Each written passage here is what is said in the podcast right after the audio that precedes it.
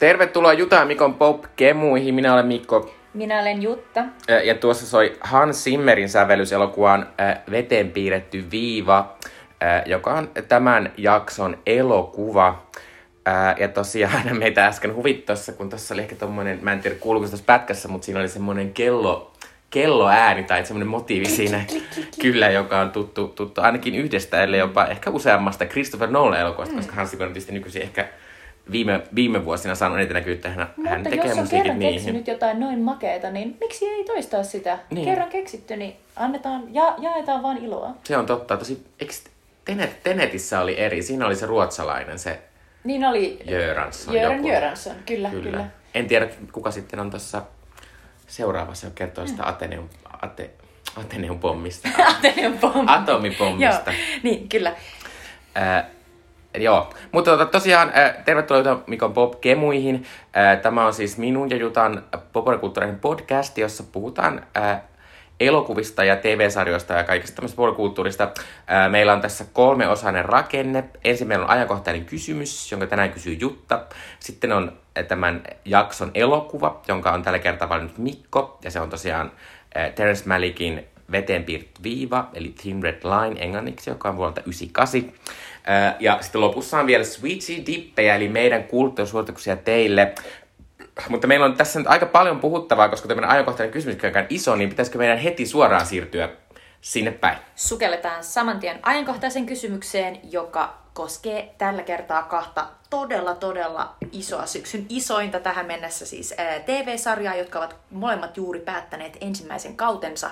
Eli House of the Dragonia, joka tuli HBO Maxilta, eli tämä on tämän tonta Game of Thrones-maailmaan sijoittuva, sijoittuva sarja Targaryenin suvusta. Ja sitten toinen sarja, josta, jo- joka juuri muutama viikko sitten päättyi myös ensimmäiseltä kaudeltaan on ää, tämä Lord of the Rings valtasormukset, eli Rings of Power, joka tuli tuolta Amazon Primeista.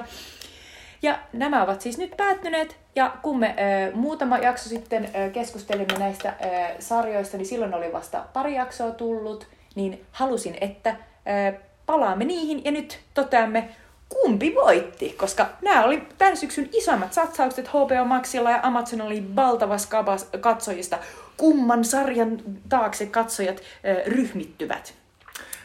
Joo, äh, tota, äh, ensinnäkin musta, musta oli jotenkin mahtavaa, että nämä jotenkin tuli, koska toi streamisota on niin semmoinen jotenkin iso asia ollut vuosikausia sitten. Tää oli tämmöinen ihan käsiin tuntuva asia, että tälle jotenkin vähän samankaltaiset asiat tuli samaan aikaan. Ja sitten niistä kummastakin oli hullu ru, rummutusta ja jotenkin mm. silleen tuntui, että, että ainakin alussa siinä oli tosi iso keskustelu tästä.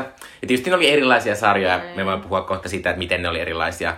Äh, mutta jos olette kuunnelleet mun aiemman jaksot, niin, niin teille ei ehkä kauhean yllätyksenä tule tämä, että et kyllä mun mielestä House of the Dragon kuitenkin pesi aika paljolti tämän kokonaan tämän mahtisormukset, että ää, niin kuin melkein kaikessa, no mun mielestä myös tavallaan jotenkin laatu on väärä sana, mutta jotenkin kiinnostavuudessa, mutta, mm. mutta ylipäänsä niin katsojaluvuissa on arvioitu, että lopulta House of the Dragon on maailmanlaajuisesti saanut yli kaksinkertaisesti enemmän katsojia kuin Amazon, mikä tietysti johtuu, että Amazon Prime on aika pieni palvelu Suomessakin esimerkiksi, että en mä tiedä Niinpä. kuinka moni munkaan niin kuin ystäväpiiristä on katsonut tätä sarjaa. Tosin mä, minä. tosin mä kuullut, että aika moni on myös hankkinut ainakin sen kokeilujakson sen takia, että ne katsoo sitä. Että Eli juuri niin on käynyt, kun ne toivoin. Kyllä.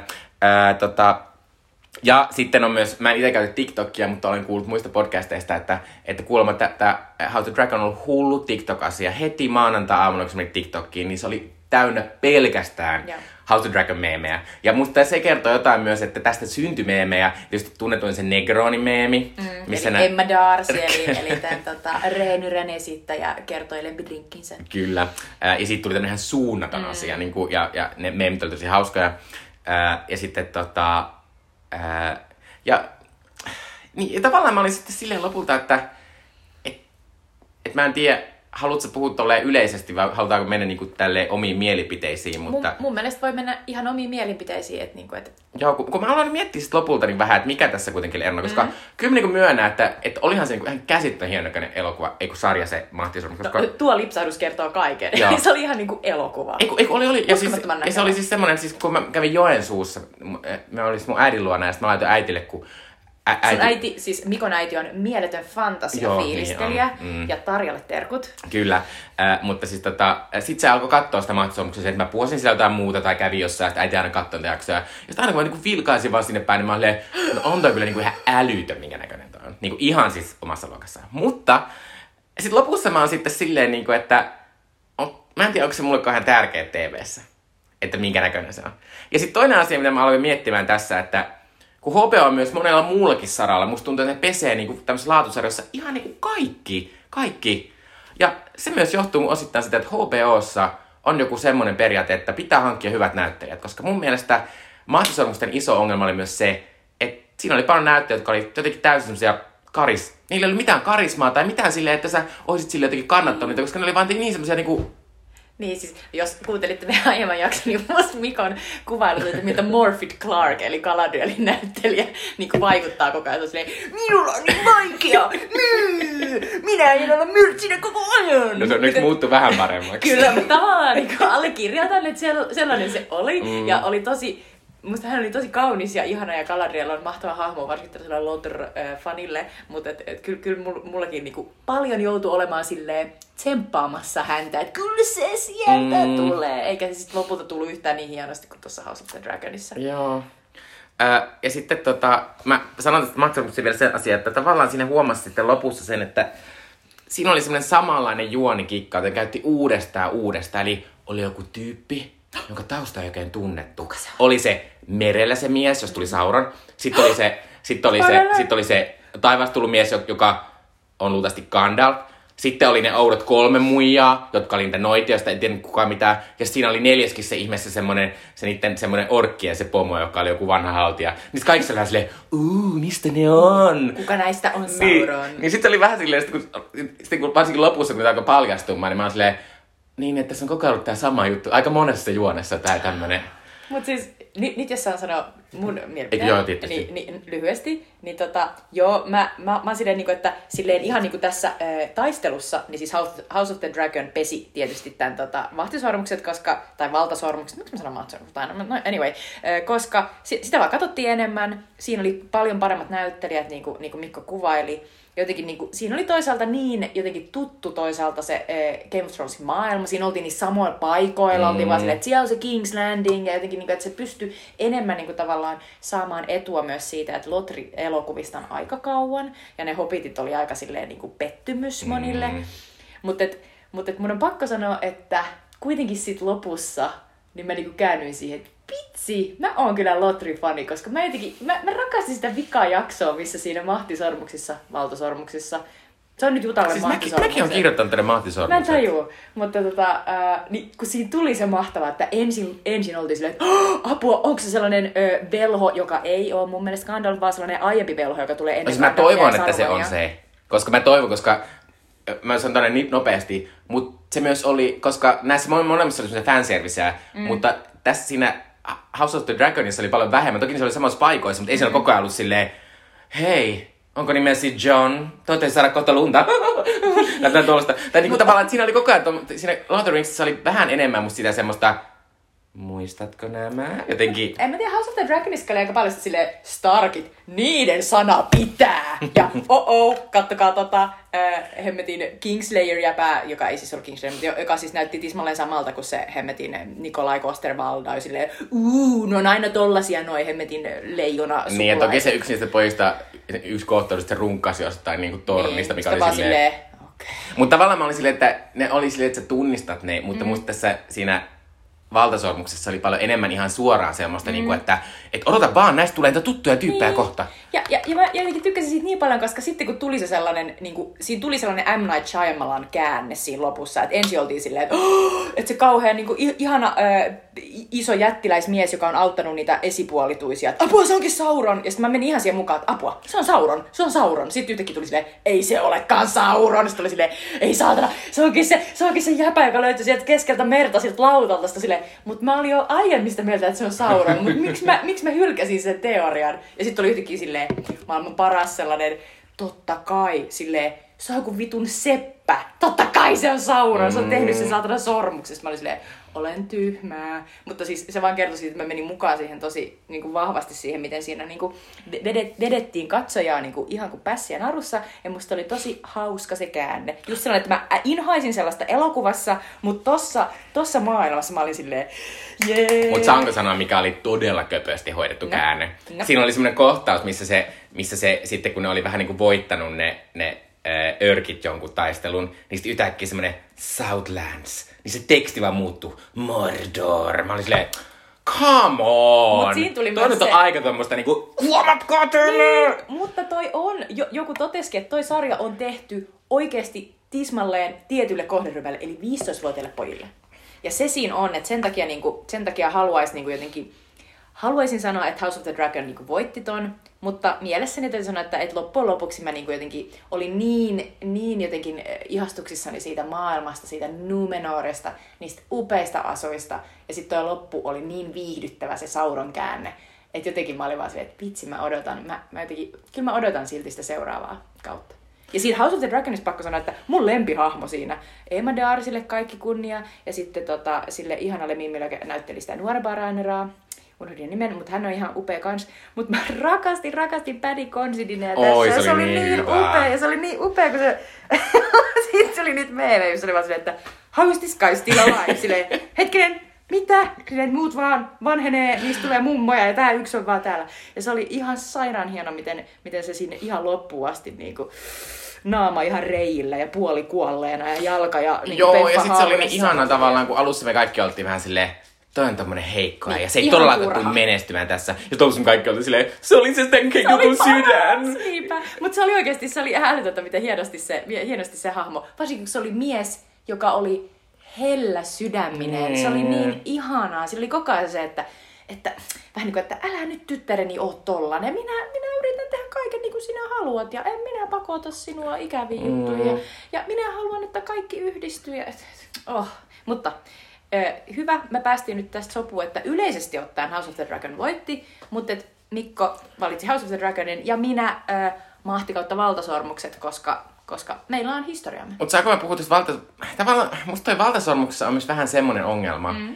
että se on aika erilainen niin kuin, jotenkin fiilikseltä mm. ja niin kuin Se on sellainen kaikeltaan. klassinen, ehkä sellainen vähän, vähän just sellainen tolkien henkinen, ehkä sellainen miehet ratsastaa ja tavallaan seikkailee tyyppinen. Ja mä tunnistan sen. Mä tunnistan sen ja sen takia niinku, niinku, ehdottomasti, jos toinen on niinku tavallaan 2020-luvun sarja ja toinen niinku ehkä 2000-luvun alun, Mm. niin kyllä niinku tiedetään, että kumpi. Että House of the Dragon, kaikki siinä niinku henki tavallaan sitä sellaista uutta aikaa. Myös niinku se casting ja, ja, niinku, ja, ja myös se, että että jotenkin mi- millä tavalla siinä näytettiin mitäkin asioita. Että se oli muuttunut tosi paljon se, eh, niistä Game of Thronesin perus, niin kuin, haha, raiskataan kun on niin hauskaa ja saadaan siitä paljon katsojalukuja. Oikein ne syntyy toi lopulta aika paljon. Niin.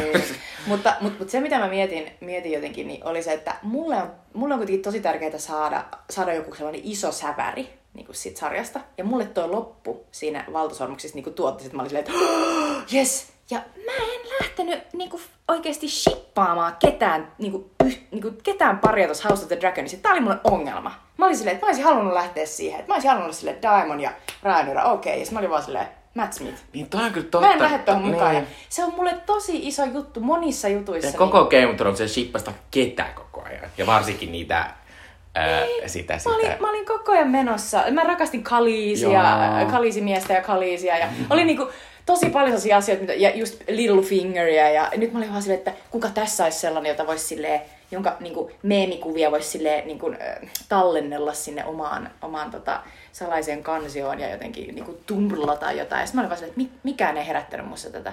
Niin Paitsi siis- niinku, vähän, vähän ehkä se Emma Darcy, mutta Ja siis mun pitää sanoa niin kuin tavallaan, että vaikka mä nyt sanon, että, että House of the Dragon voitti mun mielestä, ja myös, että, että se oli mulle viihdyttävämpi, ja mä paljon, että mä ootin ihan kyllä maanantai-iltaan, että se tulee, kun taas nämä House of the Dragon oli silleen, tarkoitatko no, mu- Ma- Matti Ei kun Matti Sormukset, niin se oli silleen, että no mä katson sitten, kun mä ehin tässä. Mä olin en, usein en, silleen en, perjantaina en kyllä heti. juossut perjantaina kotiin sen takia, mutta, mutta olihan siinäkin ihan semmoisia tosi, niin kuin, se koko ikääntymisjuttu ei toiminut, se oli ihan naurettavaa se välillä, että miten niin kuin, niin kuin, kun sitä huomaa silleen, että anteeksi vaan toi, ne- toi äiti, varsinkin se Alicante Niin se. Ää, se näyttää niin kuin about kaksi vuotta vanhemmalta maksimissaan kuin sen pojat. Niin ja, va- ja nuoremmaltakin välillä. Joo, muakin nauratti se. Joo, ja sitten ylipäänsä siinä oli silleen, että, että musta tuntuu, että jossain vaiheessa luovutti silleen, ei tuolle Matt Smithille varmaan kannata laittaa mitään meikkiä, että se näyttäisi yhtään Se on totta, se näytti ihan tavalliselta. Ja, ihan koko ajan samalta. Musta oli tosi outoa kans. Että ne jotenkin, se on totta, että ne luovutti. Ja sitten se, se, sen mä niinku sanon siitä, että, että siitä shippauksesta vielä, että kyllä mä lähdin vähän niinku siinä ihan pikassa jaksossa siinä mahtisormuksessa siihen, että Sauron ja Galadriel, oli silleen, come with me, niin mä olin silleen, mä voisin mennä tähän, ellei se Galadrielin tyyppi olisi vähän sellainen just vähän liian jäykkä. Et Kyllä mä oon siitä samaa mieltä, että jos olisi ollut enemmän silleen, että okei, niin musta se on ihan hyvän näköinen se, tota, se Joo. Sauron. Äh, mutta mä sanon vielä tästä... lause. Mä sanon vielä tästä... Sauron on hyvän näköinen. House of Dragonista myös vähän sen, niin kuin, että, että tavallaan musta siinä oli myös, niin kuin, koska musta oli todella aika rohkeita, että ne teki niin isoja aikahyppyjä yhden mm. kauden aikana. Ja että joka, joka, saa, joka jakso piti melkein olla silleen, että että missä me niin ollaan, että mikä tämä aika, onko tässä ei- mennyt viisi päivää vai kuusi vuotta vai niin kuin, Se- mitä se tapahtuu. totta, ja joo. tavallaan se on, musta se välillä ei toiminut ollenkaan. Mutta välillä mä oon silleen, että että on ne aika rohkeasti kuitenkin tehnyt se, että nyt tehdään eri tavalla näitä asioita. Ollaan silleen, että, että tämä on massiivinen sarja ja meidän pitää saada suunnattomasti asioita niin kuin eteenpäin. Ja sitten saikin hirveästi asioita eteenpäin, eteenpäin ja sitten siinä se toimi kauhean hyvin se sarja. Niin, että ei niin. se niin kuin mitenkään jotenkin tavallaan tuhoutunut se sarja. Ei, eikä mua haitannut se, että mä en niinku tässä miettinyt ollenkaan niitä samoja asioita kuin Game of Thronesissa aikana, kun Game of Thrones oli silleen, että kolme kautta ollaan ensin silleen, että menee ihan vitun kauan matkustaa yhtään mihinkään. Sitten teki neljännen kauden silleen, fuck it, me mennään hetkessä tästä Niin. tonne ja tuolta tänne, se on ihan Keksittiin sama. teleportit, vaikka Niin- ei kerrottu sitä tässä. Niin, niin jotenkin tässä oli vaan koko ajan mukana silleen, että okei, nyt taas hypätään johonkin ja okei, nyt nämä tyypit on tuolla. Ja ei si, si, si, siinä ei edes yritetty luoda mitään sellaista, tämä on täysin realistinen kuva jostain keksitystä maailmasta. Niin se jotenkin niinku, se vaan toimi. Mm. Ää, Ja, ja mun mielestä ne on lohikäärmet oli ihan vitun pelottavia. Niin oli voi lue ihan vikassa jaksossa. pelottavia. Se oli vikas- mahtava se oli lohikäärmeiden se, taistelu. ja se oli niin hieno se, kun se lenti se pienempi lohikäärme ja se iso vaan näkyy siellä. Sille mä olin silleen, oh god, vaikka, niinku- vaikka me kaikki tiedettiin, että se tulee tapahtumaan. Niin, kaikki silleen, että ei tiedettiin. hitto, että ne oli todella hienosti tehty, että et, et se, se kyllä niinku, se, se, kyllä nostatti silleen. Toisaalta siitä tuli myös ihan mielettömän hauskoja meemejä. Mun lemppari, kun se, se, idea on siis siinä, että, että tavallaan kun nämä on niin nuoria nämä miehet, jotka- nyt ratsastaa nämä lohikäärmeillä, että ne oikein hallitse niitä vielä. Vaikka ei me olla nähty ikinä sitä, että lohikäärmet vaan sattumalla tekisi jotain. Mm. Sitten oli mahtava semmoinen meemi, missä oli otettu jotain kuvia siitä Game of Thronesin vikasta jaksossa, missä, missä tota, yhtäkkiä Kalisi sekkoaa ja tuhoaa sen kaupungin mm. siellä. Mutta silleen, että on te kuvia ja sitten Kalisi huutaa koko ajan silleen, No Drogo, don't do it! Ja silleen, no, I don't want it! sit! Oh god.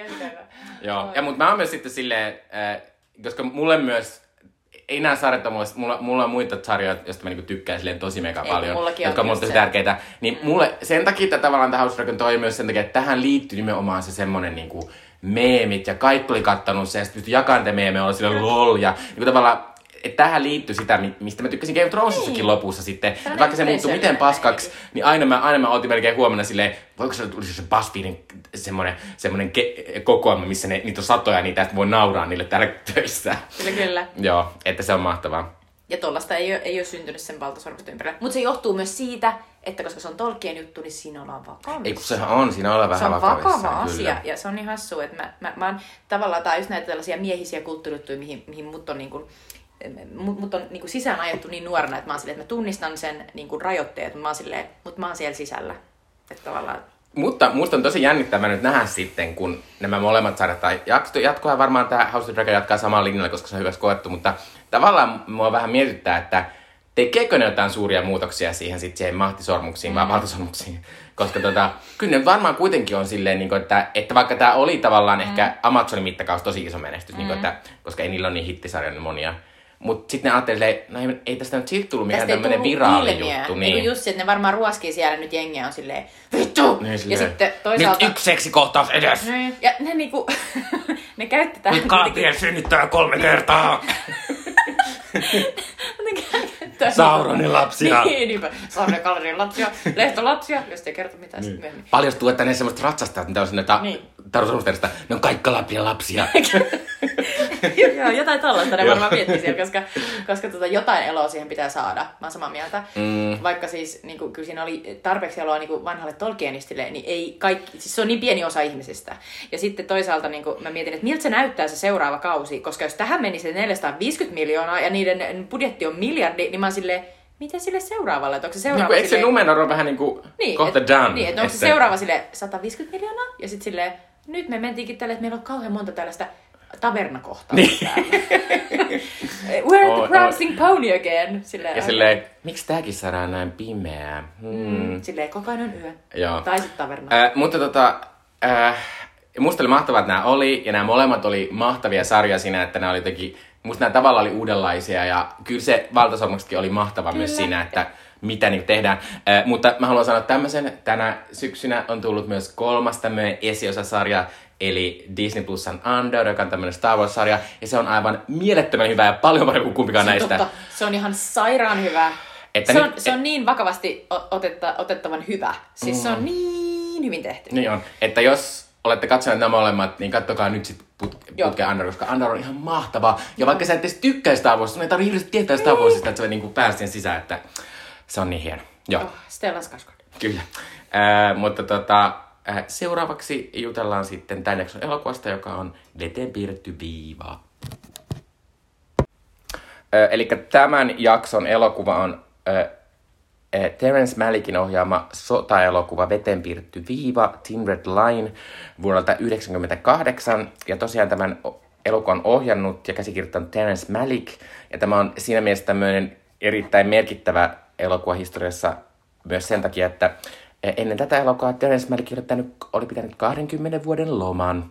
Eli hän oli luonut tämmöistä mieletöntä mainetta ja gloriaa 70-luvulla, Ää, mutta sitten piti 20 vuotta tämmöistä hiljaiseloa ja sitten tämä oli hänen tämmöinen niin kuin iso comeback-elokuvansa. Ää, ja se sitten näkyykin siinä esimerkiksi siinä casting processissa, josta voidaan vähän jutella kohta. Tämä elokuva perustuu James Jonesin oma elämänkerralliseen romaaniin, joka kertoi Guadalcanalin konfliktista toisen maailmansodan aikana. Ja tässä elokuvassa on aivan hullusti näyttelijöitä, siis ihan käsittämättömän Aivan paljon. Ja siis semmosia, niinku, että ja tässä on myös semmosia niinku, su- suunnattomia täht- nykyisiä tähtiä, myös silleen, että ne on siinä silleen kolme minuuttia. Niin silleen, silleen- tu- tuolla näkyy just just, just, just Adrian Brody. Joo, ja sit se mut, meni. mut tässähän siis, äh, mä voin sanoa tästä ennen kuin kerron, ketä tästä kaikkea on, niin tässä on, kaikkea semmoisia hauskoja tarinoita, niin kuin, esim, niin kuin sanoin viime jaksossa, niin Adrian Brody siis oli kuvannut tätä silleen, että se oli luullut, että se on tässä pääosassa, ja sitten se oli vienyt vanhemmat katsoa tätä ensin, tästä silleen, what? Mutta tässä on siis oikeasti ihan semmoisia, esim. Bill Pullman, joka on ihan, ja sitten kuka on Rooney, kuka se näyttelijä on? Rooney Mara? Ei, kun semmonen miesnäyttelijä, joka oli... Ai, ai kun Mickey Rourke? Mickey Rourke, uh, sorry, sorry. Ni, ni, niille, pit, tunnistit. niille piti olla tämmöiset siis pitkät kaaret tässä, mutta kun tämä Terence Malick lähetti ekan version tästä elokuvasta sitten sinne, että no niin, tässä tää on, kesti viisi tuntia. Sitten silleen, no niin, leikkaappa takaisin. Ja on tää edelleen pitkät leffa, että tää kestää melkein kolme tuntia, mutta muun muassa tämmöisten niin tunnettujen näyttelijän kokonaiset kaaret vaan silleen slap slap, leikattiin pois. Eh, mutta tosiaan tässä elokuvassa pääossa muun muassa Jim Caviezel, joka esittää tätä Wittiä. Eikö se ole se, joka esitti Jeesusta? Joo, Jim Caviezel, muistamme hänet Mel Gibsonin eh, Jeesus-elokuvasta. Kyllä. Äh, sitten tässä on Sean Penn, koska yksi syy, miksi valitsin tämän elokuvan, oli, että Sean Penn oli meidän edellisessä elokuvassa Kuumat kinkut, ja tässä hän on hieman vanhempana, ja pitää sanoa komeampana. Mm. Silloin oli tehty joku onnistunut nenäleikkaus, koska vähän erilaista näytti. Äh, sitten tässä on Nick Nolte, joka esittää semmoista mahtavaa, tai en tiedä kuinka mahtavaa, mutta kuitenkin semmoista kova äänistä pomoa siellä. Äh, Ben Chaplin, Adrian Brody, John Cusack, lopulla, lopulta noin 20 sekuntia George Clooney, Woody Harrelson, Thomas Jane, Elias Koteas, joka on ihana On semmoinen Star Wars, se on niin ihana. Ja se on, se on niin saman näköinen kuin melkein samoihin aikoihin. Vähän, vähän aiemmin tehty sellainen Some Kind of Wonderful, sellainen John Hughesin teinileffa, jossa se esitteli sellaista, esitti sellaista punkkaria. Niin tässä se on edelleen niin jotenkin ihan saman näköinen. Ihan Ja sillä on super ihana naama. Joo, ja sitten tässä tosiaan on Jared Leto myös silleen aivan yhtä äkkiä.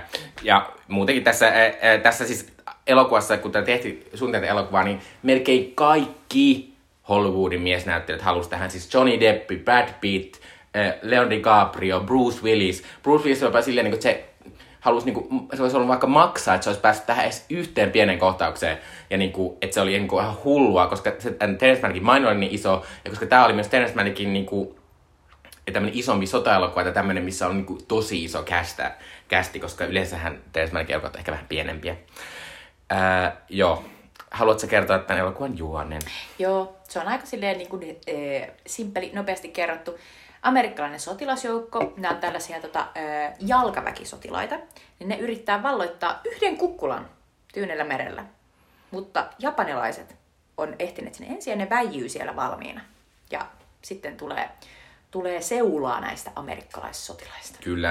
Äh, Ehkä tuo kertoo tästä, että tavallaan, kuten Malick elokuvassa usein, niin tämä tämmöinen pääjuoni ehkä ei ole se tärkein asia, vaan se, miltä mm. asiat tuntuu. Äh, sitten tota... Mä voin mainita nopeasti, että tämä elokuva ö, oli siis todellakin niin kuin voitokas, erittäin niin kuin arvostettu sitten niin kuin Malikin comeback-elokuva. Tämä sai seitsemän Oscarin, ö, o- Oscar-ehdokkuutta, muun muassa paras elokuva, paras ohjaus, paras sovitettu käsikirjoitus, paras kuvaus, paras ääni, paras leikkaus ja paras musiikki. Mutta se ei voittanut näitä. Mm.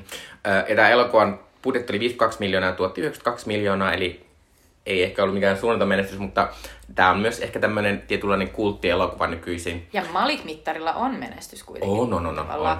Ja, ja jotenkin niin kuin tätä ennen tosiaan Mikko mainitsi, niin Malik oli tehnyt kaksi elokuvaa. Julma maa vuonna 1973, joka oli siis tällainen äh, niin kuin Bonnie and Clyde-tyyppinen niin kuin, äh, nuoren parin rötöksistä kertova leffa, jossa oli pääosassa Martin Sheen ja Sissy Spacek. Siis Space on ihan Se mahtava. on niin ihanan näköinen, se kannattaa katsoa. Ja sitten tota, ö, toinen leffa, jonka se oli tehnyt, oli vuonna 1978 julkaistu Onnellisten aika, joka siis kertoo tällaisesta vähän niin kuin kolmiodraamasta, sellaisella, mm, sellaisista, ö, sellaisten ö, jotenkin heinän korjuu ihmisten joukossa, ja siinä on pääosassa muun muassa Richard Gere. Ja se, se on ihan uskomattoman kauniin näköinen, ja se, se, se nimenomaan niin kuin jotenkin varmasti laittoi sen standardin lopullisesti, että Teres Malik kuvaa pelkästään niin sanotun magic hourin aikaan, eli silloin kun aurinko, aurinko on juuri laskemassa, on sellainen maaginen, maaginen valo. Mutta tässä, tässä on tietysti hyvin maagista myös tämä kuvaus. Joo, mä kävin katsomassa Onnellisten maan vasta tuossa keväällä, kun Reginassa oli, tai elokuva-artissa oli tämmöinen Oliko upea? No en mä tiedä, musta oli jotenkin vähän höhlä elokuva. Ja sitten mulla oli se, myös se ongelma, että Richard Gere oli liian komea siihen. Mm, se Sillä on koko ajan komean ne kaikki on silleen niinku, ollaan täällä ryysyissä, sit täällä on toi supermallin näköinen Richard Gere. Niinpä silleen, sillä on vähän jotain niinku, ö, multaa naamassa. Eikö niin, Mä niin? muistan silloin silleen, että vähän Ja sitten sekin on silleen multaa naamassa, mutta sekin tekee sen mutkaa, korostaa sen täydellisiä poskipäitä. Joo. Niin että, että tavallaan mä olin välillä, että välillä vaan joudun ulos siitä elokuvasta, kun mä olin silleen, miten tavallaan niin hyvä näköinen Richard Gere. Joo. Mutta tota, ihan hyvä elokuva se oli silti. Mutta kokenut tuon saman. Joo, joo. Ää, sitten voin kertoa mun syyt, miksi minä valitsin tämän Niin, elokuvan. kolme syytä. Kolme syytä. Yksi, ää, meillä on nyt ollut aika kevyitä viimeiset leffat ja aika myös tämmöisiä nuorisoaiheita. Toki tässäkin on nuoria henkilöitä, mutta ää, halusin tämmöisen vakavan elokuvan, niin kuin isolla jotenkin painava ja raska elokuvan. Ja sitten lisäksi tietysti sen takia, että, että sota on valitettavasti tosi ajankohtainen aihe, aihe tällä hetkellä, ää, niin tavallaan musta sekin, sekin kiinnosti katsoa nyt tänä aikana tämmönen elokuva. Kakkonen on, että mä oon ehkä aiemmin kertonut, että mulla on joitakin tämmöisiä elokuvagenrejä, joista mä en niin välitä, enkä ole niin paljon tutustunut, että muun muassa mafia-elokuvat on yksi ja tämmöiset huumekäyttöelokuvat on toinen, mutta sitten kolmas on sota-elokuvat. Mä, mua ei kiinnosta sota-elokuvat, koska mua ei kä- käytä, pääsisi kiinnostaa niinku miehet tai miesten kokemukset, tietysti on täynnä miehiä yle- Tai tietynlaiset miehet. Niin tietynlaiset miehet, että genre on mulle vähän vaikea, niin sit osittain tää on silleen, että mä oon aina halunnut katsoa tän, mutta mä en ole ikinä saanut aikaiseksi sitä, koska se on vähän semmonen, no ehkä mä en kehtaa nyt alkaa katsoa, joo. ja, ja kun tää on niin pitkä. tuntia, niin. Joo, niin se on tavallaan osittain tää kolmas syy myös, että mä oon hirveän kauan halunnut katsoa tämän elokuvan, mutta oon sitä tosiaan vältellyt ja en ole saanut aikaiseksi. Mä oon jo lainannut sen siis kolme kertaa kirjastosta ihan sitä varten, voisin katsoa sen. Sä oot ollut silleen, tossa se on. Tossa se, että aina se on tuossa mun telkka, telkkarin alla, sit mä aina katon sitä ja sit mä oon silleen, Ei tänään. Ehkä Netflix tulee jotain. Tai Tai niin sille, että jostain. what do we say, say to thin red line? Not today. Kyllä. Mutta, tota, äh, mutta tälleen, tämän podcastin varjolla mä saan itseni pakotettua katsomaan tänään, mi- mistä olin sitten ihan iloinen. Joo. Äh, mutta tota, haluatko sinä aloittaa ja kertoa, että miten me aletaan purkamaan tätä massiivista elokuvaa? Tää on tosi massiivinen. Ähm, mulla on niinku muutamia pointtereita, mutta ihan kaikki ei kannata mennä heti. Mutta mä jotenkin niinku, mä hämmennyin, kun mulla on ollut pitkä aika siitä, kun mä katsoin tämän viimeksi. Että just se, se ajankohtainen aspekti, se, että Venäjä on hyökännyt Ukrainaan ja tuossa niinku suht lähellä meitä tavallaan maantieteellisesti ihmiset kuolee joka päivä äh, niinku, äh, aseisiin. Ja et, et siellä niinku oikeasti kuolee jengiä ihan samalla tavalla kuin tässä elokuvassa. Ja, ja tässä elokuvassa tulee niin, niin jotenkin niin selkeänä se, että et sota on ihan vitun se on niin turhaa. Se on täysin, se on täysin turhaa niin kuin kaikki ne, mitä ne tekee tässä elokuvassa tavallaan, että, että ne, ne lähtee vallottamaan sitä yhtä kukkulaa ja, ja tavallaan se, se, se, niin kuin, se konteksti on se, että no, että et, et meidän täytyy saada se meille ja, ja, niin kuin, ja sitä meiltä odotetaan ja nyt me mennään hakemaan se. Ja sitten valtava määrä niin kuin nuoria sotilaita lähtee sinne ja, Ja ne, ne, ne, ne ei ole ollenkaan valmistautuneet siihen, että, että, että siellä on niin hyvä, hyvä väijytys niillä japanilaisilla. Ja, ja sitten sit alkaa vaan sellainen mieletön teurastus. Ja sellainen teurastus, jota niin kuin, pari vuotta sitten oli se Peter Jacksonin sellainen tota, tosi, tosi makea Espoosinessäkin oli, tota, ja tuli ehkä johonkin levitykseenkin sellainen ensimmäisen maailmansodan niin kuin oikeista tavallaan, jouk, niin kuin, tavallaan sieltä, sieltä niin kuin sota, sota-alueelta niin kuin tehtyjä sellaisia filminpätkiä, joista oli tehty sellainen tavallaan vähän niin kuin oikea elokuva, ja ne oli niin kuin värjätty. Silleen, ne oli niin kuin... se elokuva ehkä Disney Plusassa. Joo, joo. Joku, niin kuin, et, et se, se niin kuin näytti sen, että miten, miten hullua se tavallaan sota oli silloin, kun niin kuin, tavallaan mies vastaan miestä käytiin sitä. Että ihmisiä kuolee ihan helvetisti, kun ne lähtee juokseen sieltä niin kuin, tavallaan sieltä trenchistä. Ne nousee ylös ja lähtee juokseen ja toiset vaan ampuu niitä, ampuu, ampuu, ampuu. Ja tässä niin kuin, se, se tulee se sodan mielettömyys ja se väkivallan ja kuoleman niin kuin, niin kuin järjettömyys ja niin kuin, absoluuttisuus, että ne ihmiset vaan tippuu, tippuu, tippuu ja kuolee. Niin se on tässä, tässä elokuvassa jotenkin tuli taas silleen, että, että sota on hirveetä, se on niin turhaa, siinä ei ole mitään järkeä. Ja sitten se elokuvassa se, mitä ne saa, mitä, mitä ne valloittaa, on sellainen saatana kukkula. Ja sitten kun ne saa sen, niin se kukkula on vittu ihan paskana. Se on räjäytetty aivan niin kuin tuusan nuuskaksi. Se kaikki kasvillisuus ja kaikki se kauneus, mistä tämä elokuva tavallaan, tämä elokuva alkaa siitä, kuvataan sellaista niin kuin täydellistä, sellaista just se Tyynemeren sellaista saarta ja sellaista pientä niin kuin saariyhteisöä, jossa on niin kuin alkuperäisiä asukkaita ja sitten just tämä Jim Caviezelin niin kuin sotilas käy siellä ja sitten se on just vähän niin kuin se Teres Mälkyn käyttää sitä samaa fiilistä sitten siellä New Worldissa, missä, missä John Smith tulee sinne tavallaan sinne Pocahontasin niin kuin, tavallaan kansankeskuuteen ja näkee, että voi elää luonnon kanssa yhdessä ja ei tarvi niin kuin, sotia ja ei tarvi, niin kuin, tai jos taistellaan, niin taistellaan, niin kuin, taistellaan jotenkin reilusti, taistellaan jostain niin kuin, mies vastaan miestä, eikä silleen, että yllätetään toiset ja niin kuin, tapetaan kaikki ja tuodaan sinne jotain tauteja ja näin. Mutta tässä on niin jotenkin, se on niin tää on niin, tää on niin pasifistinen elokuva. Mm. Että mä melkein laitan sen hipsuihin, että tää on, niinku, tää on sota-elokuva, mutta parhaat, mun mielestä parhaat sota-elokuvat on sellaisia, jos tulee sellainen olo, että sota on hirveintä, mitä ihmisille voi tapahtua, ja meidän pitää tehdä kaikkemme, jotta sotaa ei tule. No niin, uk, olen puhunut. Ei, mutta juuri näin. Ja, ja tavallaan tämä ajankohtaus on nimenomaan, koska mä, mä en siis itse lue ihan hirveästi Ukrainasta uutisia, koska ne on tosi ahistavia. Ja sitten mä aina välillä ajattelen, että välttämättä mun ei tarvitse tietää jokaista tapahtumaa. Mutta sitten aina välillä lukee sellaisia pitkiäkin tarinoita, tai siis juttujakin siitä. Ja sitten kun e, nykyisin sota on ihan erilaista. Se on semmoista, ei se ole sitä tällaista, niin kuin, että mies vastaa mies, ja niin kuin, että nyt ammut tai kuolet, vaan se on semmoista, että joku, joku, joku ihminen painaa nappulaa ja sitten jonnekin lähtee ja sitten ne ehkä osuu tai ei. Mutta ei, ei, ei, ei, ei hätää, meillä on sata lisää ohjuksia, ei, lähdetään vaan näkin, että saa päästää pois töistä.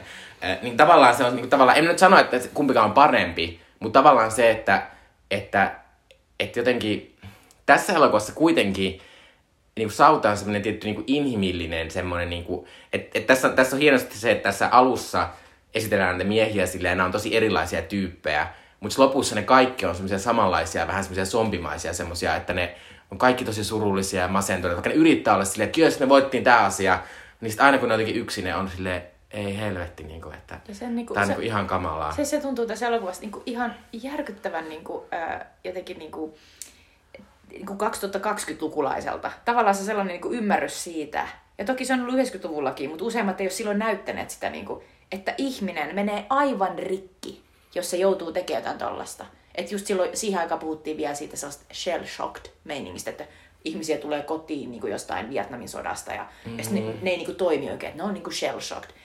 Niillä on vittu paniikkihäiriö ja PTSD ja kaikki, mikä tulee siitä, että, että koko ajan räjäytellään vieressä ja ihmiset kuolee ja ne joutuu tappamaan muita ihmisiä. Sellainen niin kuin tuhoaa ihmisen niin kuin, hyvinvoinnin. Niin tässä jotenkin tulee se hyvin selväksi, just niin kuin Mikko kuvaili, että ne on kaikki aivan ihmisraunioita. Joo, ja sitten tässä on toisaalta, että se on niin tosi hienoa tässä, että tavallaan se riittyy siihen, että nimenomaan niin sota vastainen kun on se, että että tässä ei ole tosi vahvasti sitä semmoista, niin kuin, että vitsi, tuolla on noin pahikset. Ja sitten mm. vaan ne on, ainakin alkuun ne vaan näytetään kaukaa, ne näyttää aika lailla samoilta, miltä nämä tyypit, ne, niillä on samat vaatteet.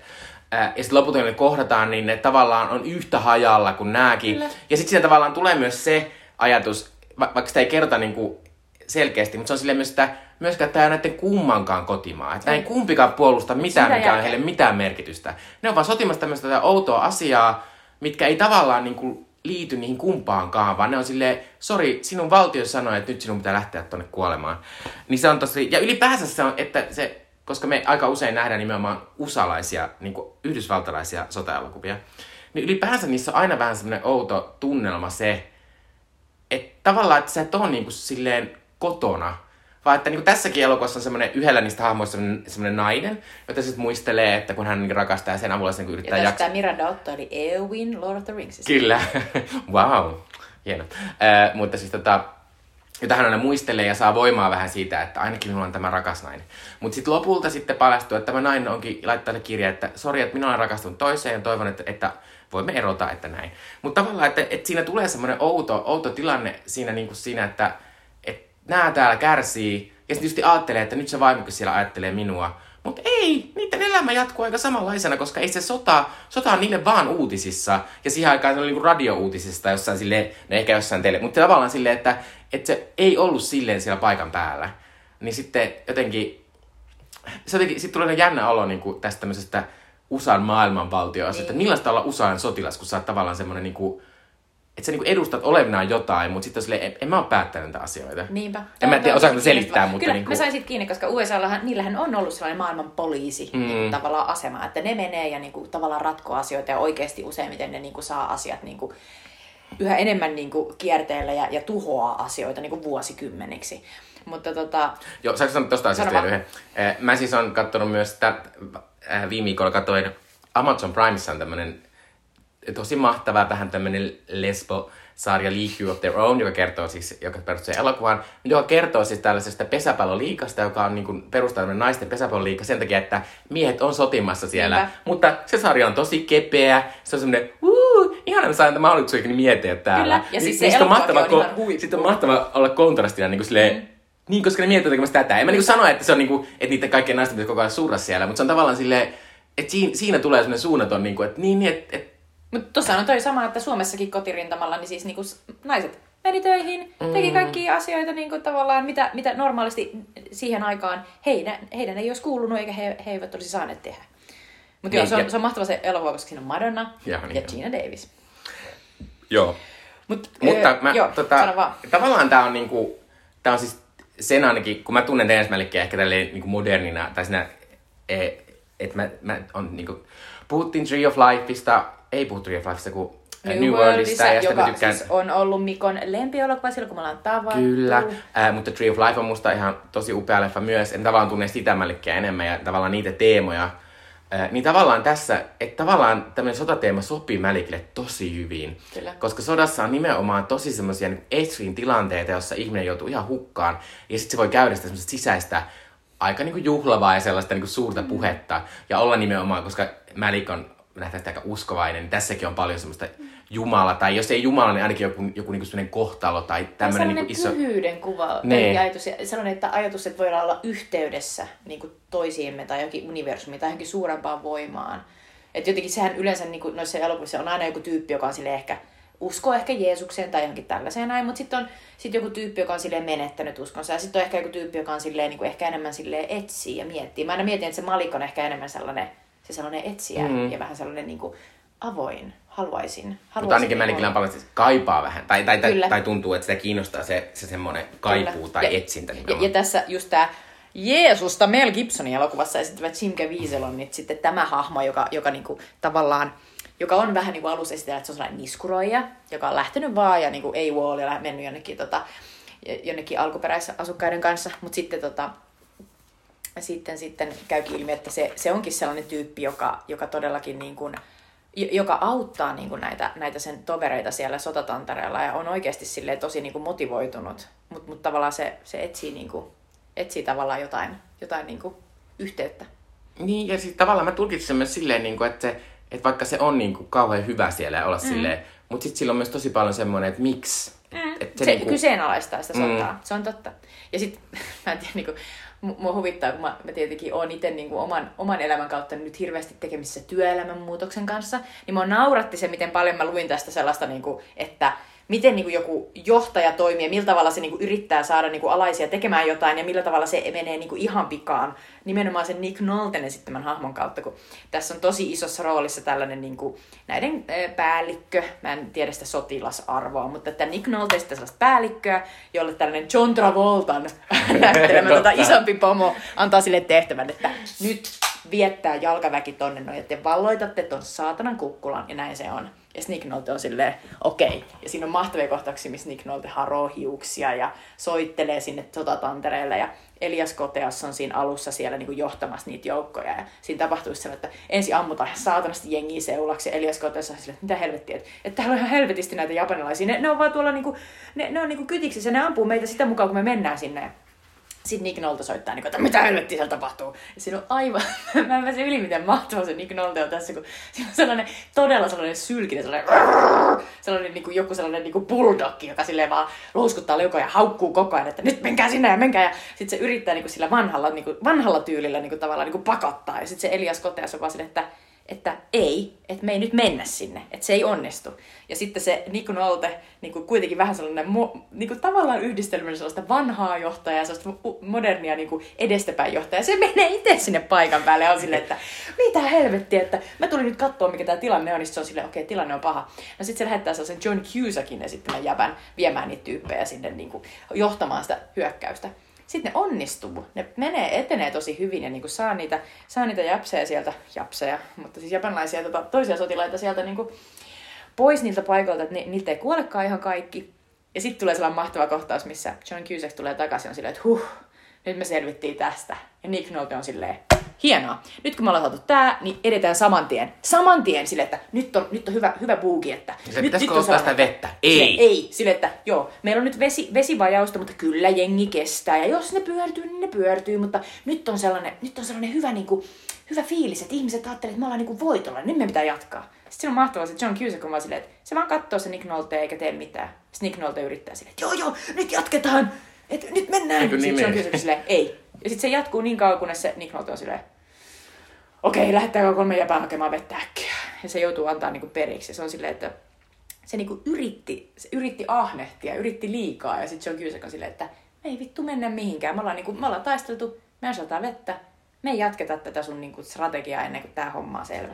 Ja se oli, musta, se oli ihan mahtava. Mä nauroin melkein, kun mä näin sen. Joo, siis se Nolten hahmo oli myös muutenkin mahtava siinä, että, että sehän on tavallaan vähän urasotilas. Että tässä on tosi paljon ihmisiä, jotka on silleen niin kuin vaan, mikä se, mikä se sana on? Niin kuin kutsuntojen kautta, että hei Joo. mies, nyt lähdet sotimaan, lähetään sinne kirje. Äh, mutta Nick Nolte on ollut pitkään uralla, uralla, uralla siinä ja sitten... Ja se ei to- ole ikinä päässyt Ei niin. sotimaan, se ei ole ollut ikinä sodassa. Joo, äh, mutta, mutta sitten silloin myös tämmö, siinä on tavallaan se, mitä kun kauhean monessa sota-elokuvassa myös on sitä semmoista kunniaa ja mm. on sitten silleen, että nämä sankarit täällä. Ja tavallaan Nick Nolte tuo tähän sitä semmoista, niin kuin, että kun se puhuu monelle silleen, hei, sä saat tästä kyllä tosi hyvät mitalit, saat sen, saat sen parhaan mitalin, mä sanon vaan. Ja sitten aina kun se puhuu niille ihmisille, ihmiset on silleen, äh, Silleen- miksi sä puhut näistä nyt? Silleen, Niin kuin, anteeksi vaan, kaikki on ihan Anteeksi, paskana. suurin osa mun kaverista kuoli ja mä tapoin joku kolme mä en ihmistä, en ole ikinä tappanut. mistään. Niin tavallaan siinä on, siinä on mahtava se, semmoinen, että siinä tulee esiin se, että, että tavallaan, että se Nick Nolten se asenne on semmoinen niin kuin väärä. Tai semmoinen ainakin, että, että se on väärä tilanne ja ylipäänsä siihen sotaan ei liity sitä kunniaa, vaikka me lopussa sitten voidaan kertoa, että, että vitsi kun taisteltiin hienosti. Ja tietysti asiat unohtuu, Totta tai ainakin niissä kaikissa seremonioissa, Niinpä. historiankirjoituksessa ne unohtuu. Mutta niin kuin, että Toi on niin hyvä pointti. Ja se Nick Nolte, se vähän niin kuin yrittää palkita niitä väärin. Niin. Tavallaan, että sodassa ei voi oikeastaan palkita niitä mitenkään muuta kuin just silleen, että hakemalla sitä vettä. Niin, Pitämällä tai, niistä tai, huolta. tai, tavallaan se palkinto on se, että sä jäät henkiin. Niin, Et just se on näin. niinku, tavallaan, että kyllä hyvän johtajuuden tietysti voi, että se on tavallaan, on se tavallaan hyvä johtajuuden äh, juttu, koska tässä nimenomaan se on se, on se kohtaus, missä se, missä se, tota, se Elias Koteasin se äh, pienen pomo sanoo silleen, että et ei me lähetä mihinkään.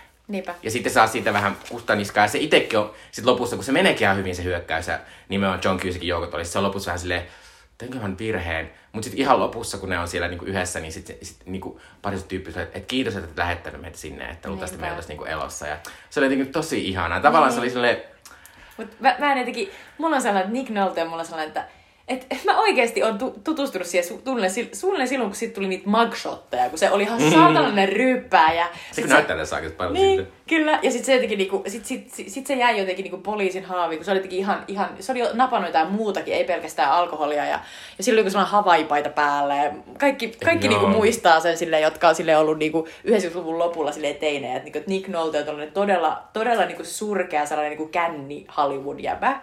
Ja sitten tässä, tässä se, miten, miten se jotenkin Mä en tiedä, mä en ole, niinku, mä en ole nähnyt niinku, tosi pitkää aikaa tuollaista niinku, tavallaan roo, roolisuoritusta, missä se silleen, se on jotenkin niin läsnä siinä hetkessä. Ja se, miten niinku, kauhean intensiivinen se on siinä, että se todella teki vaikutuksen. Mun oli melkein, mä en pystynyt niinku, kääntämään silmiäni pois siitä, kun se puhuu. Mä olin ihan silleen, että toi on ihan, niinku, toi on ihminen, jota mä tavallaan pelkäisin varmaan oikeassa elämässä. Että se on niin tollainen hyökkäävä ja pakottava ja jotenkin niin se- varma siinä. Mutta Joo, sitten samaan aikaan se kuitenkin niinku, sillä oli se sellainen, että se yritti, yritti ja sitten kun joku ei tehnyt mitään, niin se oli silleen, no fuck it, mä yritän vielä toisella tavalla. Et se ei ollut ihan niin. niin. Sillä aamulla oli myös sellainen kaari, koska siellä nähtiin alussa, kun se John Travolta puhui sille, oli silleen, että niin, sä et ole kauheasti edennyt. Ei mitään, hyvähän, että on tommosia, joilla on kokemuksia täälläkin Niinpä. päässä. Ja sitten me tavallaan, me, mulla ainakin tuli vähän aikaa käsitys, että niin, että ehkä hän on halunnut tätä, mutta sitten siellä tavallaan paljastuu siellä, sit siellä taistelujen tuoksinnassa, että se on niinku, tavallaan, että ei se ole halunnut sitä, että kyllä se olisi halunnut eteenpäin, mutta se Jep. vaan saanut mahdollisuuksia jostain, jostain syystä.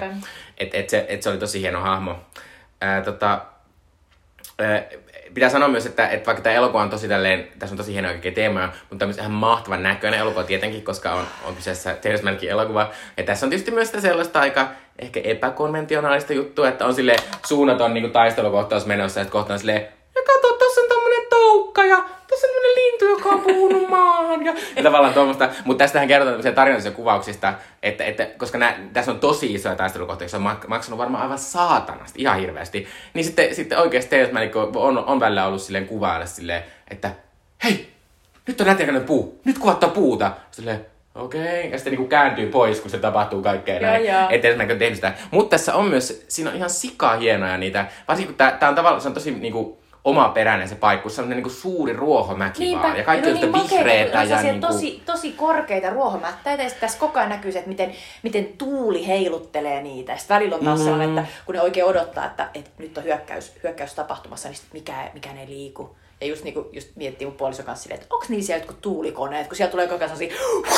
Ja sitten välillä taas ei. Ja sitten mä olin jotenkin enemmän silleen, että ei nyt mitään tuulikoneita sinne on vienyt, että, että kyllä se nyt koko ajan tuulee. Ja sitten taas mun puoliso oli silleen, että Aa, kyllä niillä voisi olla tuulikoneita. Niin, no mä, niinku- mä ehkä, jos tuolla pitää päättää, niin mä ehkä sitä mieltä, että siellä ei ollut tuulikoneita, mutta siellä ei myöskään tullut kovin usein, vaan ne on ollut silleen, Terence on silleen, no nyt vedetään sitä tuulta. Niinpä silleen, odotellaan hetki. Ei ole, ei ole tänä päivänä tullut. No, vedetään vielä huomenna, mä haluan sen tuulen tähän monta kertaa. Mutta si- siinä, tässä, tässä on siis, tämä on myös sellainen elokuva, että jos olette sattuneet näkemään Aku Louhimiehen tuntemattoman sotilaan, niin, niin, niin tota, joo, siinä tuntemattomassa sotilassa on niinku useita niinku sellaisia kohtauksia, missä me vaan silleen, mutta niinku, että, että tavallaan tämä asetti standardin sille, että, että miltä, sen, miltä sen kuuluu näyttää sellaisen niinku todella jylhän, niinku upean luonnon keskellä tapahtuvan ihmisten tappamisen, joka, joka on tosi niinku taideelokuvamaista. Niinku jotenkin sellaista niinku upeasti vaan silleen, niinku sen hetken ja valon niinku silleen tallentavaa. Ja tämä elokuva teki sen. Ja ja jotenkin niinku, Musta tässä, tää on vaan niin, tää on, se on vaan, se tulee tietysti siitä, siitä alkuperäisestä romaanistakin, mutta se on vaan niin käsittämättömän hieno tavallaan niin kuin rajaus. Mä mietin sitä, että ihan kaikessa tarinankerronnassa se kannattaisi vittu rajata tuollaiseen saatana kukkulaan. Koska se on aivan täydellinen. Tuo kukkula on täydellinen, se on, niinku, se on visuaalisesti täydellinen, se kaikki tapahtuu siellä, jotain muuta tapahtuu jossain muualla, mutta sillä ei väliä. Se, niin, se mutta sitten sä kuvasit on se myös kukkula. sitä, että se kukkula on myös täydellinen kerronnan kannalta, koska se on myös sit lopulta se on vaan semmoinen juostaan kukkula Niinpä. ylös. Oh no, ei täällä olekaan mitään meitä Niinpä. hyödyttävää, paitsi näitä, Just näin. näitä ja, surullisia ja, se, oso, vammaisia. ja se on, niinku, se on niinku vertauskuva. Se on, kukkula on vertauskuva sille sodan mielettömyydelle. Mm. Ja sitten mä silleen, että se on, se on täydellinen. Niin Niin sen, men- sen takia tää on niinku niin kestävä tää elokuva. Että mennään ylämäkeen, ei minnekään. Just näin. Äh, joo, mutta tota, tässä on siis tosi hien, hienoa myös semmoista, koska tässä on, tässä on siis tässä on tosi vähän niinku dialogia, tää, että keskusteltaisiin. Ja, ja kuulemma tässä oli aiemmin paljon enemmän, mutta sitten kun Terence oli päässyt leikkaamaan, niin se oli silleen, okei, okay, klip, klip, noi pois, noi pois, että se oli yrittänyt leikata mahdollisimman paljon pois sitä. Että tässä on tosi paljon sitä Dennis Malikin omasta semmoista sisäistä puhetta tai sitä semmoista niinku... Ja just mietin, että kun tässä, on, tässä oli tota, Oscar-ehdokkuus tuli leikkauksesta, niin ne ehdokkaat oli siis sen kolme leikkaa. Ja sitten mä mietin, että minkälainen evästys sillä on niille. että onko se silleen, että hei, by the way, mä haluaisin sellaisia tällaisia asioita. Toukkia, oksia, heiluu tuulessa, sitten välillä Jim Caviezel, go. Ja sitten on silleen, okei. Okay. Mitäs nämä keskustelut silleen, okei, okay, niille ei väliä. Jotain Silleen- vähän, mutta ei. Sitten silleen, kaikki on voiceoveria anyway. Niin. Niin. Katsotaan sitä. Joo, mutta tavallaan sitten kun se voiceover on, vaikka tää on hauskaa, että puhutaan taas tästä kertoäänestä, koska meillä on aika paljon kertoääni, mutta tavallaan tässä mä en ajattele, että se ei edes on kertoääni, vaan se on sitä sellaista niinku, jotenkin, että tässä mä en koe sitä semmoiseksi. Mutta siinä, siinä on niin hienoja teemoja, mitkä on toisaalta semmoisia, että että niinku, nimenomaan tämä miehisyys, mikä on tosi sellainen teema, joka mua oikeasti kiinnostaa, tässä se on tosi hienoa. Ja miten kaikki niinku, ne eri miehet puhuu siitä vähän eri tavalla ja mm. niinku, eri näkökulmasta ja nimenomaan sitä sodastakin. Ja sitten ylipäänsä tämä tietysti menee myös semmoiseen, niinku, koska kaikki on niin järjetöntä ja siellä on sitä semmoista niinku, ne tuhoaa sitä luontoakin niin kuin ihan hulluna ja Ei, kun muita just ihmisiä toi, ja kaikkea. Miltä se näyttää, kun asioita niin kuin pamautellaan. Että se on tosi makeata, miten, miten hienosti ne taistelut on tässä koreografioitu ja tehty, koska jatkuvasti ihmiset niin kuin näyttää, että ne niin kuin räjähtää. Että tavallaan niin kuin ne, ne, ne osuu, niihin osuu joku niin kuin ase, pommi, ja sitten silleen piu, lentää johonkin. Tämä ei ole silleen verinen, että tässä koko ajan niin kuin lähtisi silleen niin kuin raajoja lentäisi ja naama niin kuin räjähtäisi. Vaan enemmän silleen, että ihmiset vaan lentelee ja sitten luonto tuhoutuu. Mm. Että ei enää ole kohtaa sitä vihreätä mätästä, vaan on vaan sellaisia saatanan kraattereita. Joo. Ö, niin sitten tavallaan just ton kautta tulee myös, tässä tulee paljon semmoista niinku, tavallaan ihmisen ja ihmiselämästä pohdiskelua, että et, eihän siinä tavallaan mitään järkeä siinä lopulta, lopulta sitten. Että et tavallaan et, sitten kun tässä elokuvassa on myös, tää on niinku hauskasti silleen niinku vähän niinku, että alussa ja lopussa on aika samantyyppinen tunnelma, koska alussa tässä on se semmoinen alkuperäisasukkaita uimeressä ja ne elää siellä rauhassa siellä saaressa. Ja sitten lopussakin kuvataan niitä, ää, niitä tuota, alkuperäisasukkaita, kun ne ui siellä vedessä. Ää, niin sitten tavallaan, tavallaan mä vähän niinku mietin, että mä välillä mietin, että onko niinku, että onko Dennis Malick vähän niinku tämmöinen kehitysvastainen, että ajatteliko se, että kun ihmiset ke, niinku kehittyy tälleen ja yhteiskunta kehittyy liian pitkälle, niin sitten tulee tämmöistä. Mutta toisaalta sota on niinku aina mm. ja niinku kaikissa. Mutta mut sitten mä niinku ajattelen, että, että se on osittain sitä sellaista, sellaista jotenkin, että Dennis Malick haluaa ajatella, että vaikka meidän maailma nyt toimii näin ja on tämmöistä hirvittävyyttä, niin on tavallaan tämä joku toinenkin tapa tai tämmöinen jotenkin, joka on lähempänä sitä luontoa ja lähempänä sitä ehkä Ja voisit ajatella, että se ajattelee, että, että se on ollut että se on mennyt väärin se kehitys, missä me ollaan kehitetty esimerkiksi aseita, joilla me voidaan erityisen hienosti tappaa muita Mm. ja niin kuin, tuhota luontoa. Että tavallaan sellainen niin kuin, kehityskulku voi olla sen mielestä niin kuin, väärin. Kyllähän se niin kuin, on tavallaan niin kuin, tuonut sitä monessa elokuvassa vähän niin kuin, esille, että, että tavallaan kaikki mitä me osataan tehdä, niin Mm. meidän ei kuuluisi tehdä. Ehkä. Niin ja sitten jopa sen ne semmoiset uudemmat elokuvat, jotka on sijoittunut tämmöisiin niin moderniin aikoihin, sillä teki semmoisen oudon musiikkielokuva ja tällaista. Ää, niin, to, tota, ää, niin niissäkin tavallaan on ollut myös sitä semmoista, semmoista että miten nykyaika on myös kehittynyt siihen suuntaan, että tavallaan on tosi vähän merkityksellisyyttä elämässä mm. ja semmoista niin tyhjyyttä ja tällaista. Mutta tuosta päästään siihen, että, että, että tässä meidän keskustelussa on noussut yhä uudelleen esiin se, että Malik niin hakee yhteyttä. Yhteyttä luontoon, yhteyttä toiseen ihmiseen, tavallaan just se Miranda Otto ja sitten se tota, Ben Chaplin, joka esittää sitä sen, sen tota, miestä tuossa, niin niilläkin on just sitä sellaista, mikä se Tree of Life, jossa tulee Mm. myös sellaista, niin kuin, että, että kahden ihmisen sellainen niin kuin kohtaaminen ja se yhteys. Ja se tietty mälikosketus, joka Niin on semmoinen sitten joku outo. vitsiverho vähän niin kuin tuulessa. Ja... Se on naurmaa vaan. Ja naisella vähän on sellainen sen välillä. 50-luvun sellainen kaunis, niin kuin sellainen V-aukkoinen niin kuin leninki. Niin sit seksi on lähinnä sitä, että nostaa vähän sitä leninkiä ja tehdä jaloilla silleen nostellaan niitä ja ojentellaan. Ja silleen, ollaan silleen, mene pois. Ja vähän työnnellään toisiaan siellä sängyssä tälleen. Ja... Voisi olla tollastakin. Voi se olla, kyllä mä tiedän, Niin. mutta, Kyllä, mutta, kyllä, tota, mutta se on hassu, kun se on aika useasti ensimmäinenkin tol- tollasta.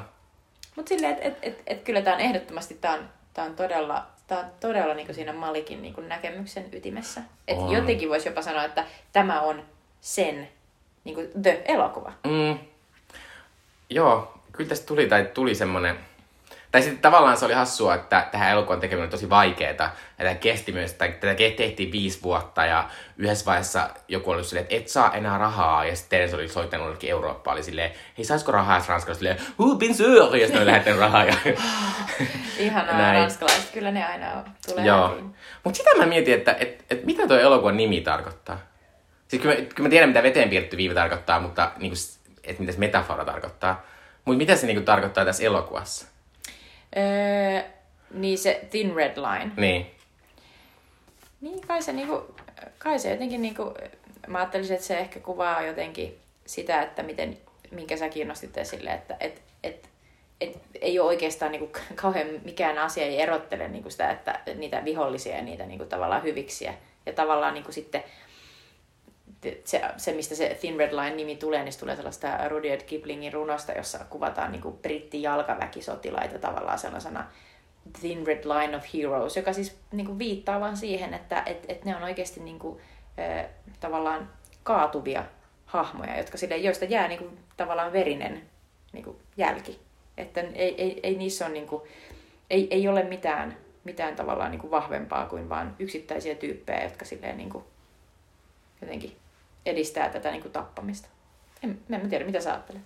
Ei kun mä ajattelin nimenomaan tota myös sitä, sitä tavallaan nimenomaan, sitä, tai tavallaan että kaikki on ihmisiä, vaikka ollaan Niin. niin. Kuin, että kuitenkin, niin kuin, että, että ei, se, ei se oikeasti ero niiden eri maiden tai sotajoukkojen välillä ole niin iso. Ja varsinkin tässä elokuvassa se nä- näyttäytyy ihan semmoisena, että, mm. että sitten ne, Silleen, että ei, ei siellä japanilaiset kukaan niistä sit yritä olla silleen, että älkää tulko tänne, vaan silleen, okei, okei, okei, okei, okei, että älkää että nyt me ollaan molemmat niin täällä kuin, vaan että- silleen, niin kuin, samalla asialla. Joo. Äh, tota, onko sulla vielä, tuleeko sulla vielä jotain muuta, mitä haluat tästä elokuvasta mainita? En osaa sanoa. Ei varmaankaan. Me puhuttiin aika silleen, aika ekstensiivisesti. Tuleeko sulla? Äh, sanoa, Hans Zimmerin musiikit oli erittäin hyvät. Totta, joo, Ää, niistä puhuttiin jo alussa, joo. mutta, mutta niin kuin, ne, oli, ne, oli, ne on todella, todella niin kuin mahtavat. Että tässä Zimmer on kyllä niin kuin todella voimassaan. Joo, ja tuli ihan semmoinen olo, että pitää tota, kuunnella sitä. Mä välillä Zimmerin noita podcast, ei kun soundtrackia kuuntelen ihan mm. huvikseen, niin tämänkin voisi ottaa pyrityksiin. Tosin mä oon ymmärtänyt, että osa niistä kappaleista ei ole päätynyt ikinä sille soundtrackille, että ne on vain tässä elokuvassa. Ja tässä elokuvassa, siinä soundtrackilla jotain kappaleita ei ole tässä elokuvassa. Silleen, yrittäkää nyt. Joo, äh, mutta tota, äh, pitää sanoa, että tämä on aika silleen niin kuin rankka elokuva, varsinkin niin kuin nykyaikana, kun se, en mä sano, että sota on meitä niin kuin silleen fyysisesti niin lähellä, mutta kuitenkin meidän arjessa kuullaan koko ajan sodasta ja niin kuin, nähdään. vähän niin kuin henkisesti lähempänä kuin, kuin koskaan tavallaan. Niin, kuin, Joo, ainakaan meidän, meidän niin meidän elinikänä. Ja tota, ää, onhan tämä vaikuttava, tää on tosi iso, mutta tämä ei tavallaan ollut semmoinen, niinku, että mulla on nykyisin vähän ongelmia elokuvien kestojen kanssa. Et mä en jaksa odottaa, kun kuulemma Avatar 2 kestää yli kolme tuntia. Mä silleen, kiitos. Mutta tässä se ei haitannut, koska musta tämä nimenomaan vaati sitä, mm. että sitten, koska tässä kuitenkin piti olla niitä semmoisia niinku toiminnallisempia jaksoja. Niinpä. Niin sitten tavallaan ne ei haitannut, että tässä ei ollut sitä semmoista rytmiongelmaa, että ne olisi mitenkään niinku clashannut, vaan se oli Kyllä. silleen niinku, jotenkin tosi Mä, hieno. mä oon samaa mieltä. Mä, mä katsoin tämän niin kuin silleen, äh, niin kuin työpäivän jälkeen, niin kuin, kun lapsi oli mennyt nukkumaan. Äh, ja, ja sille aika myöhään, että tämä loppui vasta niin kuin yli 12. Mä en nukahtanut, joka on ihan sellainen, että wow! Se on lupaavaa. Äh, joo, mutta kannattaa katsoa tää. Sehän löytyy Disney Plusasta. Kyllä. Äh, ja tota, seuraavaksi Switchy Dippe, eli meidän kulttuurisuosituksia teille. Sweet Chili Dipit vielä, eli meidän kulttuurisuositukset teille. Ja tämän jälkeen päästään sitten arvuttelemaan, eli mikä on ensi kerran elokuva, koska minä olen valinnut sen ja Mikon täytyy arvata. Se on tämän meidän elokuvapolun idea. Mutta mä, nyt mä, unohdin, mä unohdin mainita siinä alussa. Ei se mitään. Sweet Chili Dipin aika. Öö, mä haluan suositella Sweet Chili Dippinä teille The Devil's Hour-nimistä öö, minisarjaa. Siinä on kuusi osaa. Se on Amazon Primella. Se on brittiläinen, öö, brittiläisen Tom Moranin öö, sarja. Ja mä en ollut kuullut tästä mitään. Mä luin vaan Guardianista sellaisen arvion. Ja se herätti mielenkiintoni. Tässä on siis äh, muun muassa äh, The Thick of It, eli politiikan nappulasarjasta tuttu, ja aiemmin Doctor Whona joskus ollut Peter Capaldi. Ja se esittää sellaista äh, ilmeisen pelottavaa miestä, joka sitten tota, äh, e, tällaisessa äh, äh, poliisin, poliisin tällaisessa sellissä niin juttelee äh, tällaiselle Jessica Rainin esittämälle naiselle. Tämä on niin kuin se tavallaan kehikko. Mutta me opimme tässä äh, sarjassa, että Jessica Rain on tällainen äh, sosiaalityöntekijä, ää, joka, tota, joka herää joka yö 3.33, eli niin sanottuun The Devil's Hour aikaan, ja se ei ymmärrä miksi. Ja sitten opitaan vähän hänen niin kuin, tilanteestaan. Hänellä on tällainen poika, joka ei tunne, eikä, ei, joka ei siis näytä tunteitaan ja jolla on ongelmia esimerkiksi koulussa. Ja sitten, ja sitten tämä Jessica on hyvin, Jessica nainen, jonka nimeä nyt muista, mutta hän, hän on huol, hyvin huolissaan tästä. Mutta sitten äh, käy ilmi, että, tota, että äh, tällä Jessica esittämällä naisella saattaa olla kyky äh, nähdä tulevia tapahtumia niin, että se on jotenkin niin kuin, ne on vähän niin kuin deja vuita. Ja deja vuita näkemällä hän pystyy tietämään, näkemään ennakolta esimerkiksi murhia. Ja sitten hän alkaa selvittämään niitä. Ja sitten tämä Peter Caballin esittämä mies on, sitä ei ole vielä ihan täysin selvinnyt, että mikä hän on, mutta hän on ilmeisesti eh, jonkinnäköinen murhaaja, joka sitten eh, on sukua tälle Jessica Rainille, että luultavasti ehkä on hänen isänsä, ja, ja jotenkin niin kuin, eh, hän yrittää saada tämän Jessica Rainin esittämän naisen jotenkin tulemaan hänen, hänen niin kuin, tavallaan puolelleen sinne niin kuin niiden outojen deja vu, deja, käänteis deja vuiden maailmaan. Ja se, tämä on mun mielestä tosi, tosi jännittävä ja jotenkin niin kuin koukuttava sarja, koska tässä ei ole sellaisia niin kuin kauhuelokuvista tuttuja sellaisia niin kuin, sellaisia jumpscareja, mutta tässä on ihan helvetin pelottava meininki tässä on, tässä on sellainen outo, outo, tässä on niin monia outoja asioita, niin kuin se, että tämä Jessica tämä nainen elää sellaisessa ö, asunnossa, jossa sen poika jatkuvasti juttelee niin kuin, ihmisille, joita kukaan muu ei näe. Ja sit sä oot silleen, että helvetti nää, niin kuin, tässä on paljon tosia trooppeja, niin kuin tämä, että outo lapsi, joka, joka ei näytä tunteita, tulee just meille joku Omenin lapsi tai joku sellainen The Ringin lapsi. Mutta sitten, sitten jotenkin saadaan selville, että ehkä ne elää jossain, jossain oudossa rinnakkaistodellisuudessa, missä aiemmin tosiaan siinä samassa asunnossa on asunut joku perhe tai tulee asumaan joskus ja sitten se poika juttelee sen perheen tytön kanssa ehkä. Onko tämä siinä... Others? No tää on vähän, voi olla, että mä luulen, että ne, ne ei välttämättä ole kummituksia, mutta on, niinku, on tosi, tosi paljon outoja asioita. Ja tää on musta tosi niinku, taitavasti tehty, että, että to, todella jännittävää on. Ja sitten tässä on mun mielestä tosi kiinnostava puoli vielä se, että tällä päähenkilöllä on äiti, joka on siis muistisairas. Ja sitten sen, hänen niin kuin, toimintansa ja hänen katoamisensa yhdessä vaiheessa, niin ne niin kuin, tavallaan avaa sellaista niin kuin eri tavalla vielä sellaista niin kuin juonta sille, että sillä muistisairaalla voi olla tosi hyvä kytkös vähän niin kuin sellaiseen outoon underworldiin, missä se on silleen, joo joo, mä juttelen hyvin näille kummitukselle ja tälle pojalle, joka näkee kummituksen, it's okay.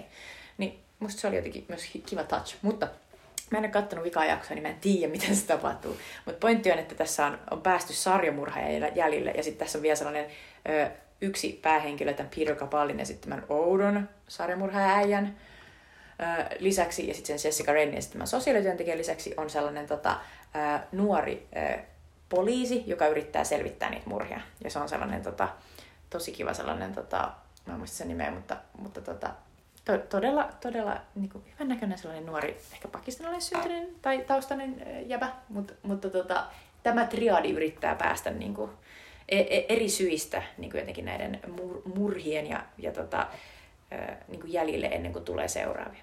Mutta se on tosi sellainen niin kuin kokeileva ja jännä konsepti. Sitä on tosi vaikea selittää, mutta siinä no. on erittäin, erittäin voimakas niin kuin se tunnelma ja se on tosi hyvä. Mutta tosi kiva suositus, koska harvoin tulee tämmöisiä, että mä en ole kuullut tästä ikinä mitään, että täysin uusi tuttu minulle. Äh, itse asiassa munkin äh, suositus liittyy vähän tämmöiseen kauhumeininkiin. Äh, mun tota, suositus on Los Espookies-niminen komediasarja HBO. HBO Maxista löytyy. Äh, Tämä on siis tämmöinen espanjankielinen komediasarja. Tämä on kyllä amerikkalaistaustainen, että on muun muassa tuottanut SNL äh, Pomo Lorne Michaels. Äh, ja tämä on esimerkiksi käsikirjoittaja Fred Armisen, joka on tämmöinen vanha SNL-tähti. Oh.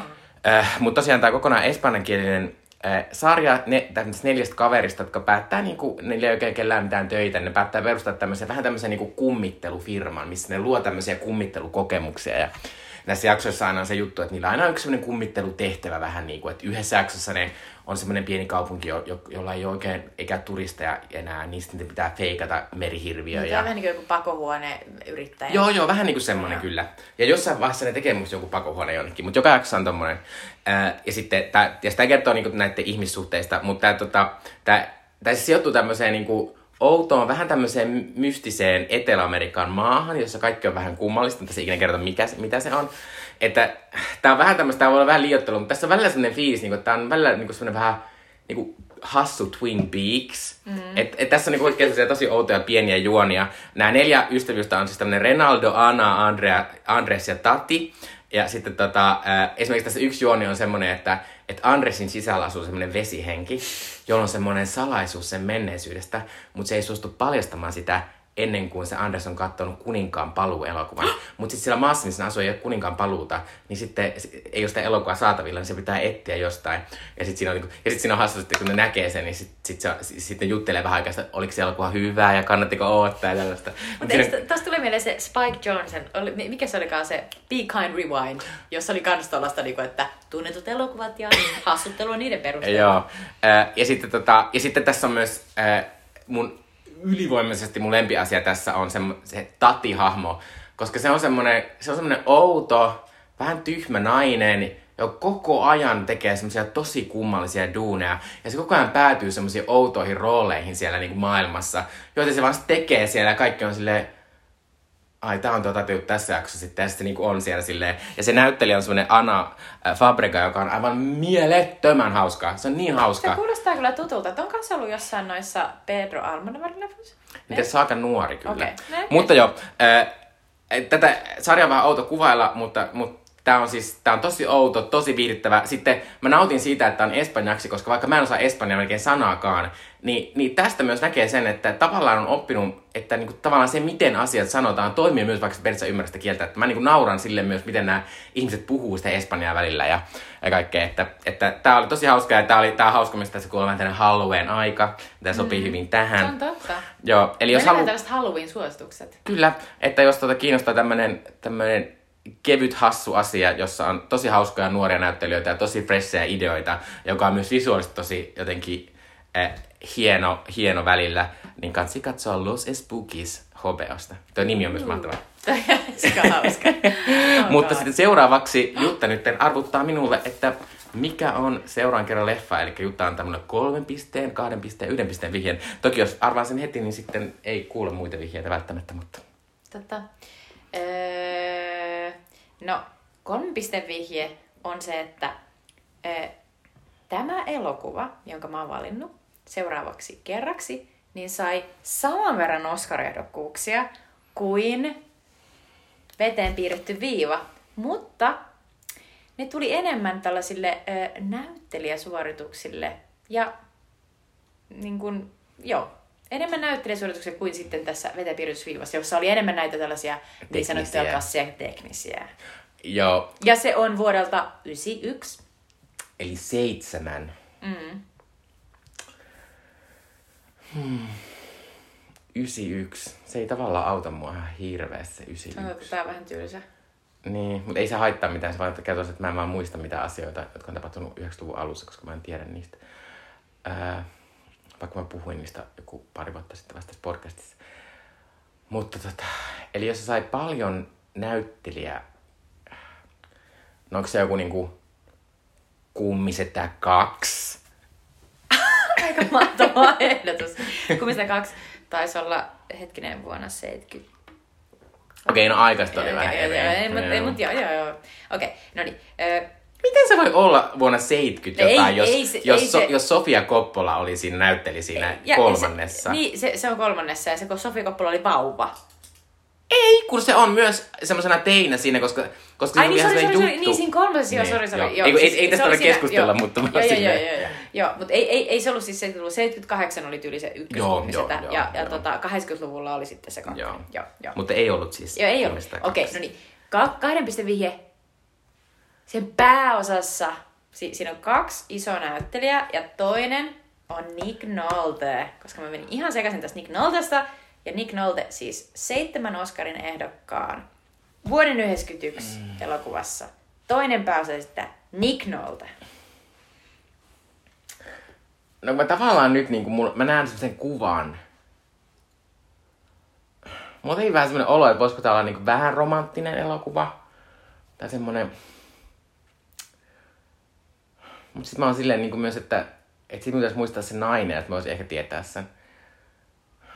Onhan Mary Streep näytellyt ikinä Nick Nolten kanssa? No, en mä kyllä, valitettavasti en mä nyt tiedä, koska en mä tiedä mitään muuta Nick Nolten elokuvaa tyyliin kuin tämän. että No mut nyt, nyt, nyt tulet tietämään. kohta tiedän. No niin, yhden pisteen vihje. Toinen näyttelijä, joka on tässä elokuvassa pääsessä, on myös elokuvan ohjaaja. Barbara Streisand. oh my god, oh my god. siis oikeesti mun pitää sanoa sulle, tai siis ylipäänsä ihmisille, siis mä oon seonnut Barbara Streisandissa, mä kuuntelin sen, sen, sen, sen, musiikkia koko ajan, koska kukaan maailmassa ei ole ikinä ollut parempi laulaa kuin Barbara Streisand. Kyllä, Ne on niin se, on paras, se on paras koskaan. Mutta En, mut en mä voi, kun mä, mä heti silleen, eikä nyt 91 tehty mm. sitä Star is Bornia, jossa mä voin, mä voin antaa lisävinkin. Barbara Streisand ja Nick Nolte esittää psykiatria ja potilasta, jotka rakastuu tässä upeassa elokuvassa, jonka nimessä on Kuninkaallinen. kuninkaallinen. No, no en mä kyllä tiedä tämän elokuvan nimeä, mutta mä oon nyt jo innossaan. Mm, se nimi on Vuorovetten prinssi. The Oh. Prince of Tides, jossa Nick Nolte esittää Tom Winger, joka rakastuu psykiatriinsa ja tästä Barbara Streisand, jolla on joku upea juutalainen nimi, joka on joku Susan Edelstein tai jotain vastaavaa. Ja se on vuodelta 91. Ja se löytyy Apple TVltä. Oi, no mut ihana juttu, koska tota, äh, kuten sanoin, rakastan nykyisin Ja-.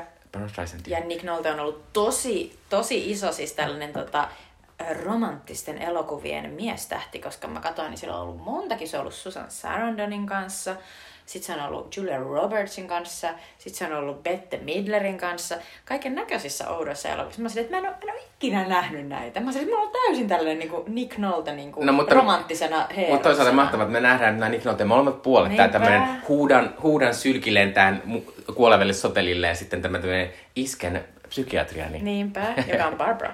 Mutta siis seuraavalla kerralla siis puhumme äh, The Prince of Tidesista, eli Vuorovetten prinssistä. Ah, ihana nimi. Ja sen voi vuokrata Apple TVstä, se maksaa 399. Ja tota, ja ensi kertaa. Ensi kertaa. Moi moi! Moi moi!